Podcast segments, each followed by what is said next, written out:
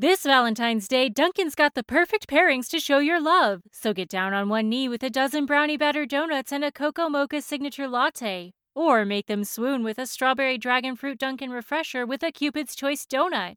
Are you ready for love? America runs on Dunkin'. Price and participation may vary, limited time offer. Sick of being upsold at gyms? My guy, you're currently a base member? For $90 more, I can upgrade you to our Shred membership. For 130 more, you'll be a Swole member. And for just $300 more, you'll reach Sweat Platinum. At Planet Fitness, you'll get energy without the upsell. Never pushy, always free fitness training and equipment for every workout. It's fitness that fits your budget. Join Planet Fitness for just $1 down and $10 a month. Cancel anytime. Deal ends Friday, May 10th. See Home Club for details.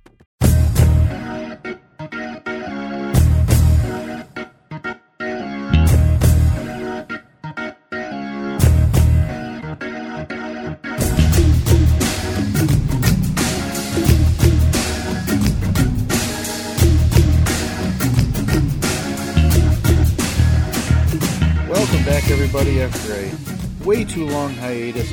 Sports Tate returns this week with the newest episode, and oh boy, look at that! Almost four months, a little over four months that took. Welcome back.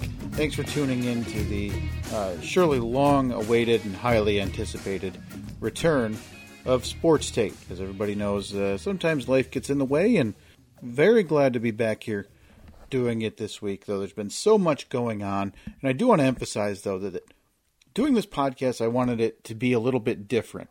And it's hard to do that in a lot of instances. There's 1 million podcasts out there, sports related, that are all pretty reactionary.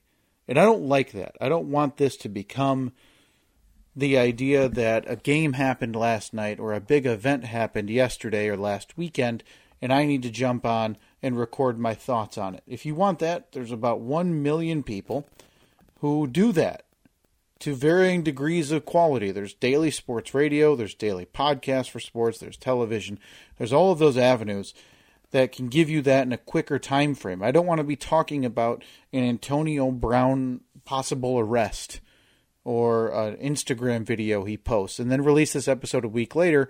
The news cycle is just too fast. That's not what I want to do. My main goal here was to make this a larger scope type of podcast. I have a lot of ideas or a lot of thoughts on the bigger bigger issues facing uh, sports leagues, facing the NCAA, uh, varying issues regarding certain teams that we've dug into.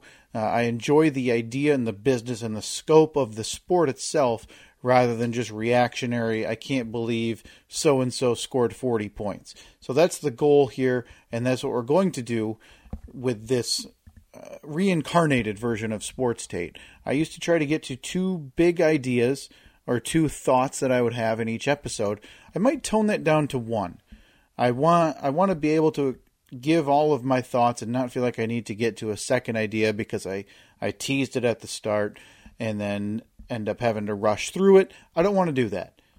It's going to be more of a long form monologue here, which it always has been, but on one thought, and then we'll de- uh, we'll sprinkle in some thoughts on maybe some other stuff towards the end of each episode. So going forward, these should be every other week. There should be no reason that this is not released every other week on schedule there, uh, just on your regular feed.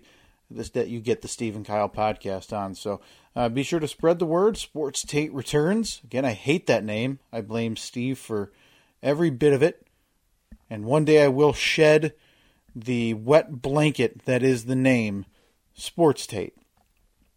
But I wanted to get into something today that's been kind of weighing on me quite a bit recently, and it's regarding Major League Baseball. Uh, and the general I thought that I wrote down when I started thinking this through and kind of thinking my take out was that Major League Baseball has a huge problem that they, they really can't address. There's no logical way to address it. And no, I'm not talking about the sign stealing scandal or video replay. Again, I don't want this thing to be reactionary. Months may go by, and then I'll decide to do kind of a retrospective on that sign stealing scandal and the issues facing the Houston Astros and the Boston Red Sox and Major League Baseball as a whole. But for this week, there's a lot of things going on in baseball in the off season that need to be addressed that show a game that is stronger than it was 15 years ago, but in a real danger of isolating an overwhelming majority of its fan base. Now, Major League Baseball is getting older.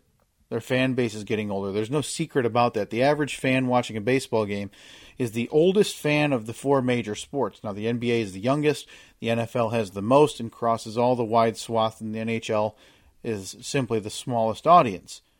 But baseball is America's pastime, and we're watching it have this slow decline after ebbs and flows of about 20 years. The, 19, the, the 1994 strike damn near crippled baseball, Major League Baseball.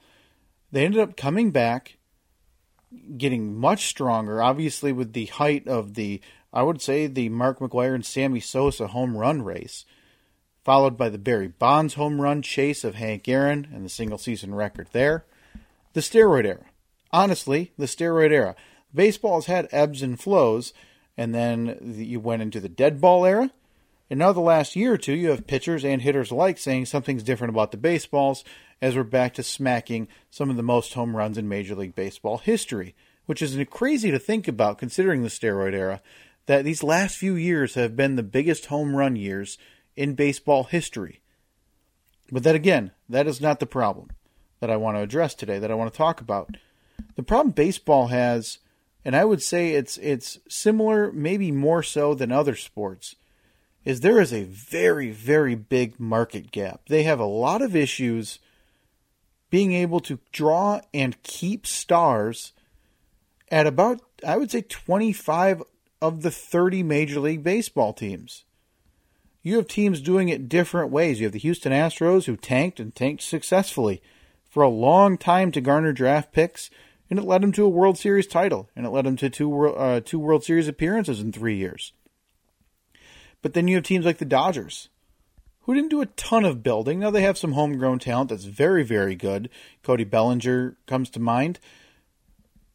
But they've bought a lot of their pieces.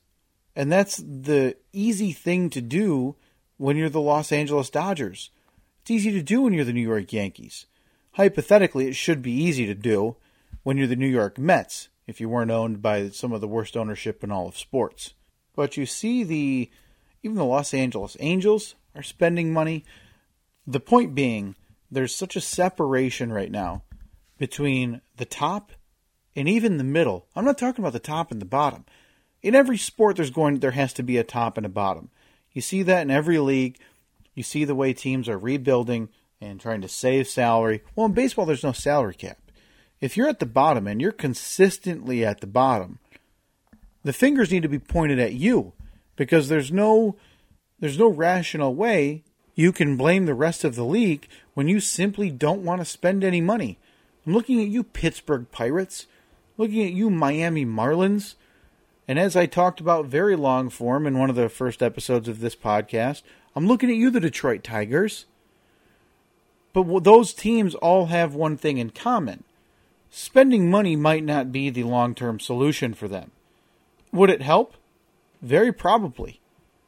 But they're never going to be able to spend at the level that the New York Yankees spend, or that the Dodgers spend, that the Angels spend, that the Cubs spend, that the Red Sox spend. The major market teams have a clear advantage over the middle market teams. And I'm talking middle market cities I just mentioned to you Detroit. That's not a small market team. We're not talking about Tampa Bay who can't draw a crowd and can't build a new stadium. Okay, we're not talking about Kansas City, who they even won a World Series not that long ago, building through the draft and building through free agency and spending a little bit of money. That's not the point. The point is that this gap has never been a bigger issue than it is now. And as we enter a day and age in not just baseball, but basketball and football, uh, and we haven't seen it as much in hockey, but we're entering a day and age in modern professional sports of player empowerment. Something like we've never seen. Where a player who might be a star in his own town by the name of Nolan Arenado. Now, I would argue 95 out of 100 people, you could walk past Nolan Arenado in the supermarket and he would be wearing a Nolan Arenado jersey and you wouldn't have a damn clue that was Nolan Arenado. Now, I don't want, you know, the five out of the hundred of you going, I would, I would. That's not the point. The point is the overwhelming majority of the population has no idea who some of these players are. And there's Nolan Arenado demanding a trade out of the Colorado Rockies, the face of that franchise, fresh off the heels of a contract extension worth a lot of money. And he wants his he wants out. And where do we think Nolan Arenado wants to go? You think Nolan Arenado's going to force himself into the Tampa Bay Rays, a small market team who still made the playoffs with their limited funds, their limited reach in terms of being able to draw free agents. Still made the play. Very good. A very good team, perennially good. Perennially good. Baseball team. No. Nolan Arenado wants, is going to want to go to the Dodgers. He's going to want to go to the Yankees or the Red Sox or a big team that can spend the money and draw a star power whatever you consider that to be in terms of a baseball player. This market gap is going to only have negative effects as it continues to deepen. As players line up to essentially line the coasts, the West Coast and the East Coast, respectively, of baseball, the Kansas Cities and the Minnesotas and the Tampa Bays, the Colorados are going to be the teams that suffer for this. You have stars that go to teams. Uh, this isn't a foolproof idea that I'm that I'm laying out here. You have a Josh Donaldson who went to the Minnesota Twins. Well, Josh Donaldson's a star in that he's won a former MVP, but he's also 34 or 35 years old. You have a Miguel Cabrera who was traded to the Detroit Tigers from the Marlins for what ended up being peanuts, signed an extension with Detroit because he wasn't going to get that type of money anywhere else. Nowhere else. And here we are staring down the barrel of an early 40 something Miguel Cabrera trying to smack a baseball out of the infield. And even if he does, it's a coin toss if he's going to make it to first base before the throw gets in. That's the alternative. These middle market teams, if they do decide to pony up, they have to pay up a lot more than other than other teams would have to just to draw the stars there and it's a problem that I don't know how to solve. That's why I, you know, I I'm not coming to this uh, podcast with a solution. I don't know, unless you want to have some form of a, a hard salary cap, which doesn't seem to be on the table. And we'll get to the other issues Major League Baseball is facing that are probably more pertinent coming up here in a, in a few moments. But without something along the lines of limiting what teams and owners can spend, these middle market teams are going to be incredibly few and far between in terms of being competitive. The Cleveland Indians in 2016 were in the World Series. Now, they didn't win, they're the American League champions. And now, as we enter 2020, there's a lot of forecasts of them being second or third in their own division. They're Cleveland. What can they do? They had a flash in the pan. It didn't work out they can't really improve. They're kind of hamstrung by what they have financially, what they have to offer free agents. It's tough. Baseball is among the toughest sports to build a dynasty in. You can see it in basketball. You've seen the Miami Heat, the San Antonio Spurs, the Golden State Warriors. For the better part of 40 years, basketball has been kind of ridden by dynasties, dating all the way back to the Boston Celtics the Lakers after that. Football, obviously the New England Patriots. The Pittsburgh Steelers have won three world championships in the last 20 years. All of these sports, it's, it's much more possible to have a bit of a dynasty. But in baseball, it's so hard to keep that going and so hard to continue that stretch of winning throughout a course of 162 games every year, plus best of series in the playoffs, and come out on top. The closest we've come is the New York Yankees. And that dynasty ended uh, more than a decade ago. So baseball is in a real a real spot of being in flux right now is the best way I can put it as they enter labor negotiations uh, coming up very soon. Speaking of the labor negotiations, I wanted to talk about what seems to be a real sticking point between kind of the old guard and the new guard. But really, when you look at it, to talk about splitting hairs would be doing a disservice to splitting hairs about what they're trying to do, to do to solve this issue in Major League Baseball that is the length of the games. Now, I mentioned the old guard. You have these older baseball fans who seem hell bent that it does not matter how long a game is. It doesn't matter. Three hours, four hours, three and a half hours, it doesn't matter. You're there for the experience. Baseball's an experience, they say, and that nothing needs to change. Now, obviously, there's a lot of higher ups, executives, and whatnot who seem to think, well, that's just not true. As we lose a lot of the younger fan base, we need to adapt. Things need to change. We need to get these games under control and make them a manageable watch. As basketball gets closer to two hours than it does to three hours in terms of game time, you need to be able to consume these events in a lot quicker fashion in 2019, 2020, and going forward. That's the way that the younger fan wants to consume sports. Again, football appears to be an outlier. Uh, people do complain about the game times, but football appears to be impervious to this idea that they need to hurry up. But in fairness, football has 16 of those in the regular season. Baseball, you're doing 162 of them before you can even get to the playoffs. So you see these differing opinions and the solutions brought about to try to close the gap and make these games more manageable and reasonable for television viewing and for attending. But these solutions are band aids on a leaking rowboat. None of them make sense. None of them uh, actually put a dent in what the real issue is. We're talking about a pitch clock. And there's players and there's the older generation acting like we're forsaking that everything baseball's ever been about. The biggest benefit of a pitch clock is probably two to three minutes per game. That's it. Is that the difference that fans are looking for? Well, it was three hours and five minutes last year. Three hours and two minutes sure felt really swift this year. No. There needs to be wholesale changes to keep those game times under two hours and 50 minutes. Really, you need to shave, you know, 10% off of these game times. There's no there's no question around it. It's not going to rebound at the pace these games move in an era in baseball where it's home runs and strikeouts and that's it. Nobody's bunting over to second or third base. Nobody's trying to, you know, sacrifice fly. No, they're swinging for the fences. And it's horrible for TV viewing. You can go innings at a time without seeing a hit. Nobody wants to watch that. Nobody. So they're talking about a pitch clock. Okay, that's one of them. They're talking about making the batter stay in the batter's box and you can't readjust your gloves. That's great. That's fine. That's another, let's call it two minutes a game. We're up to five minutes a game just in terms of game time. That's not enough. That's not a needle mover. It's an issue that Major League Baseball and its owners are trying to dance around because they don't want to upset the, the union and the Players Association.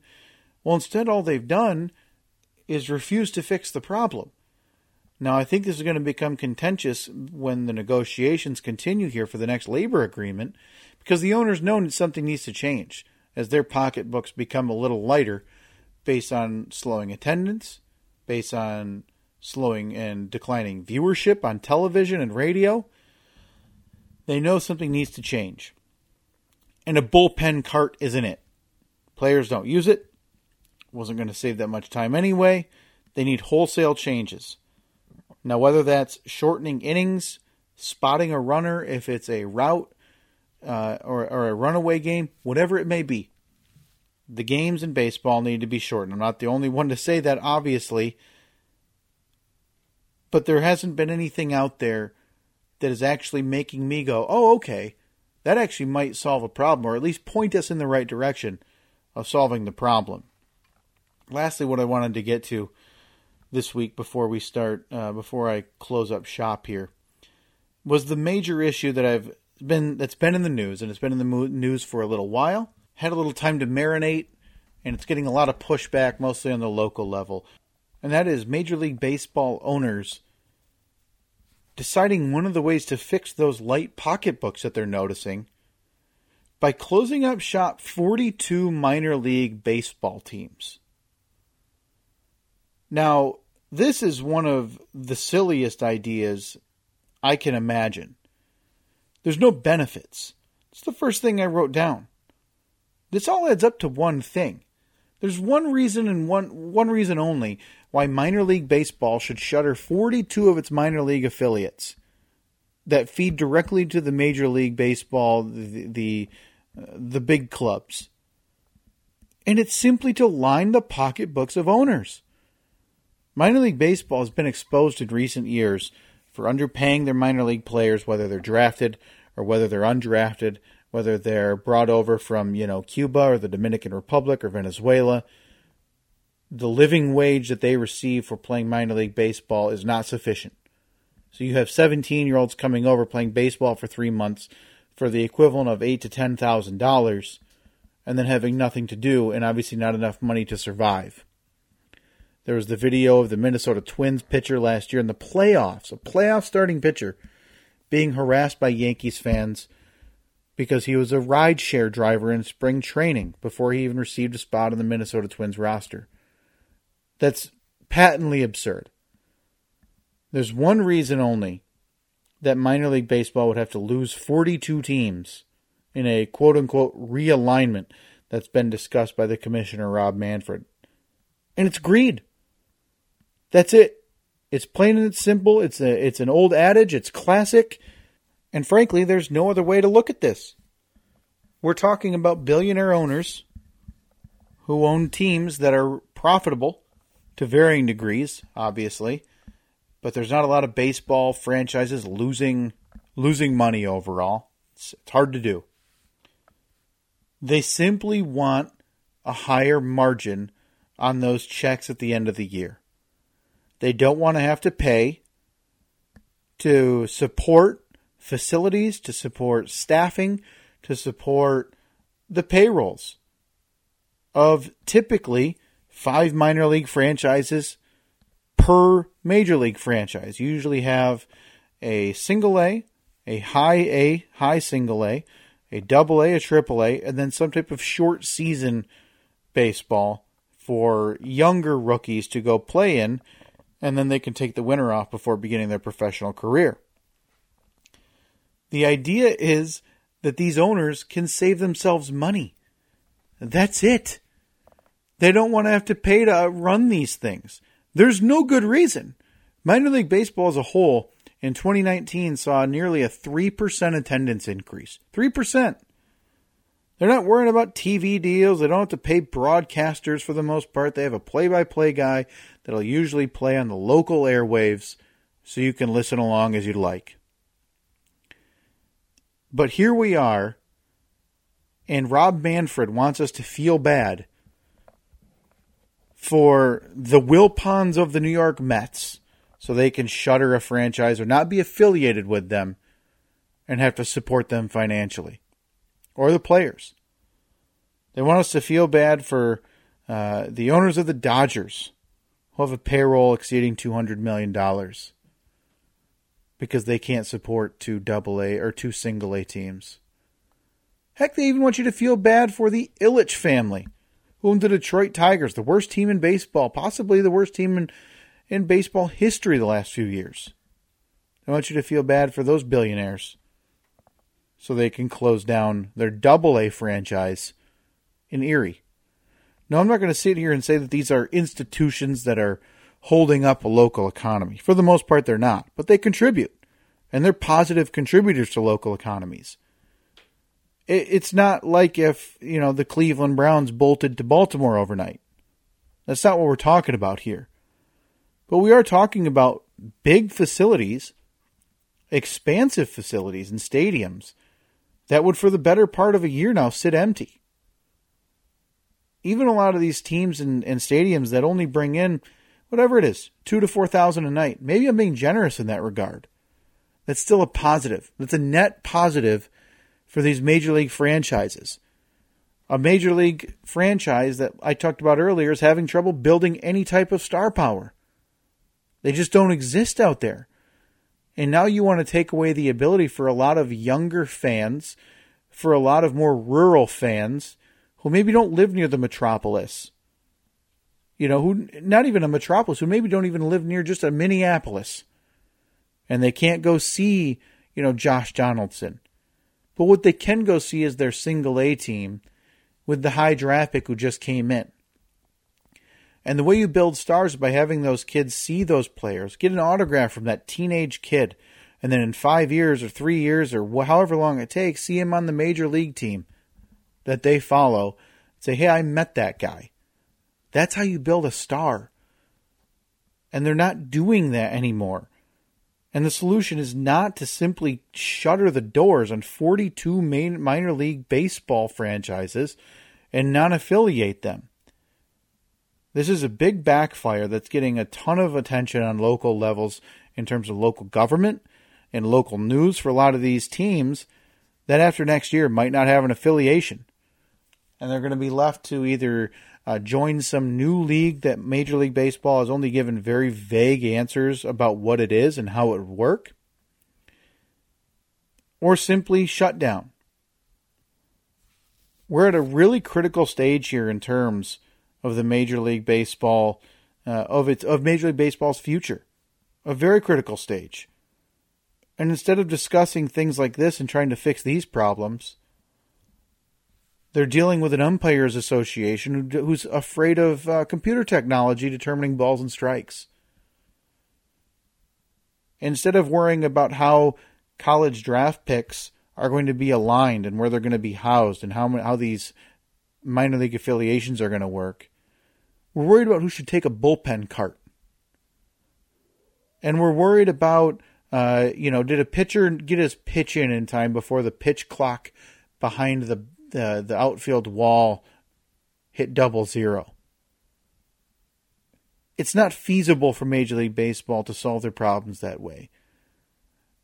It it, it, it makes no sense that they they have these it's like if you're looking at two people and one has a massive gunshot wound to its stomach and the other has a, a hangnail, they're taking a cleaver to the hangnail and ignoring the gunshot wound to the stomach. It doesn't make any sense.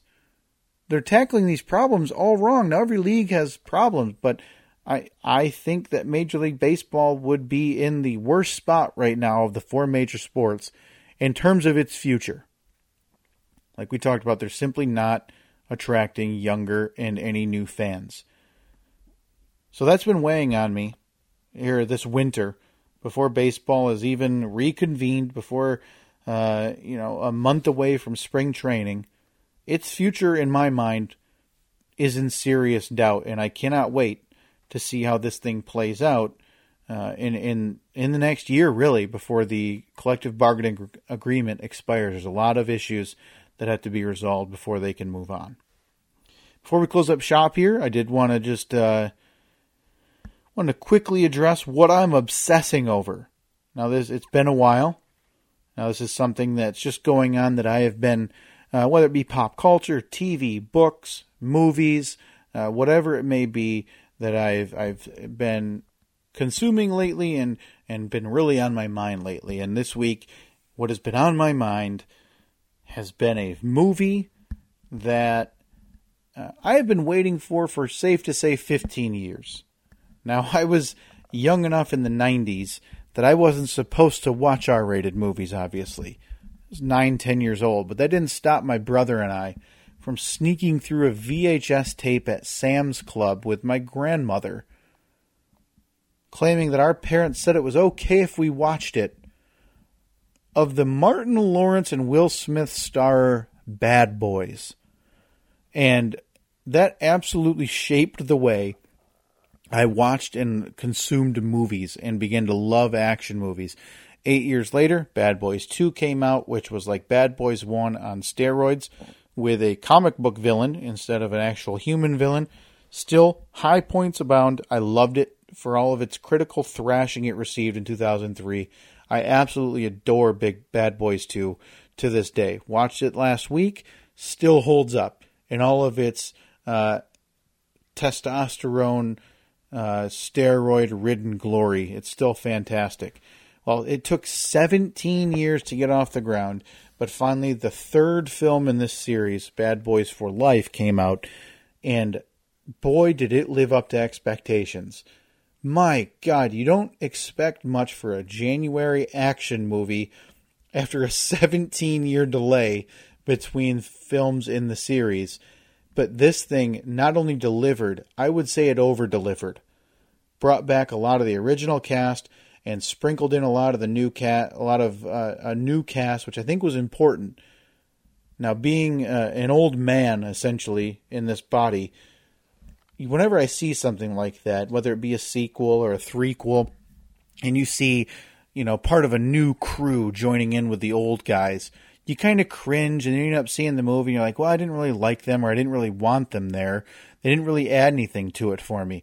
But in this case, that's not true the new young cast Alexander Ludwig, Vanessa Hudgens, uh, just a fantastic addition to Bad Boys 3. Really made the it, it, a little better and was able to play off of the old detective couple, uh, the buddy cops, if you will, and the new age type of police work using a lot of computers and technology. Really played off it beautifully. Bad Boys 3 more than lived up to my expectations. May very well be the best of the series of all three. I cannot wait for number four. If you're an action movie aficionado, if you saw the first two movies and you're on the fence about seeing this, don't be. Get on the right side of the fence. Be sure go see Bad Boys for Life in theaters as it racks up money on its way to hopefully very soon I get to see Bad Boys number four, and I don't have to wait another eight years or 17 years for the next one in that series. Well, that's all we have for this week, this episode on Sports Tate. Again, thanks for bearing with me. Thanks for waiting out the very, very long delay uh, in, in between episodes. Glad to have everybody back. Lot to get to in coming episodes. I love having the interaction. Follow us on Twitter, well, me specifically at KPAFF3587, at Steve and Kyle for the main podcast account. We're also on Facebook at Steve and Kyle and Instagram at Steve and Kyle. Call or text your hot takes and your comments to 424 30SK Pod. That's right, rate your take. We'll be back hopefully in the next episode. So start dropping those. We're starting the new year 2020 with a clean slate for Rate Your Take. So all the old ones, if I didn't get to them, I'm sorry. I wiped them off the board. We're moving on to new Rate Your Take. So drop those on Twitter, Facebook, Instagram at Steve and Kyle, or preferably a text or a voicemail to 424 30 SK Pod. That's 424 30 75763 so I can rate your take in an upcoming episode. That's all we got this week. Thanks for tuning in. We'll talk to you next time.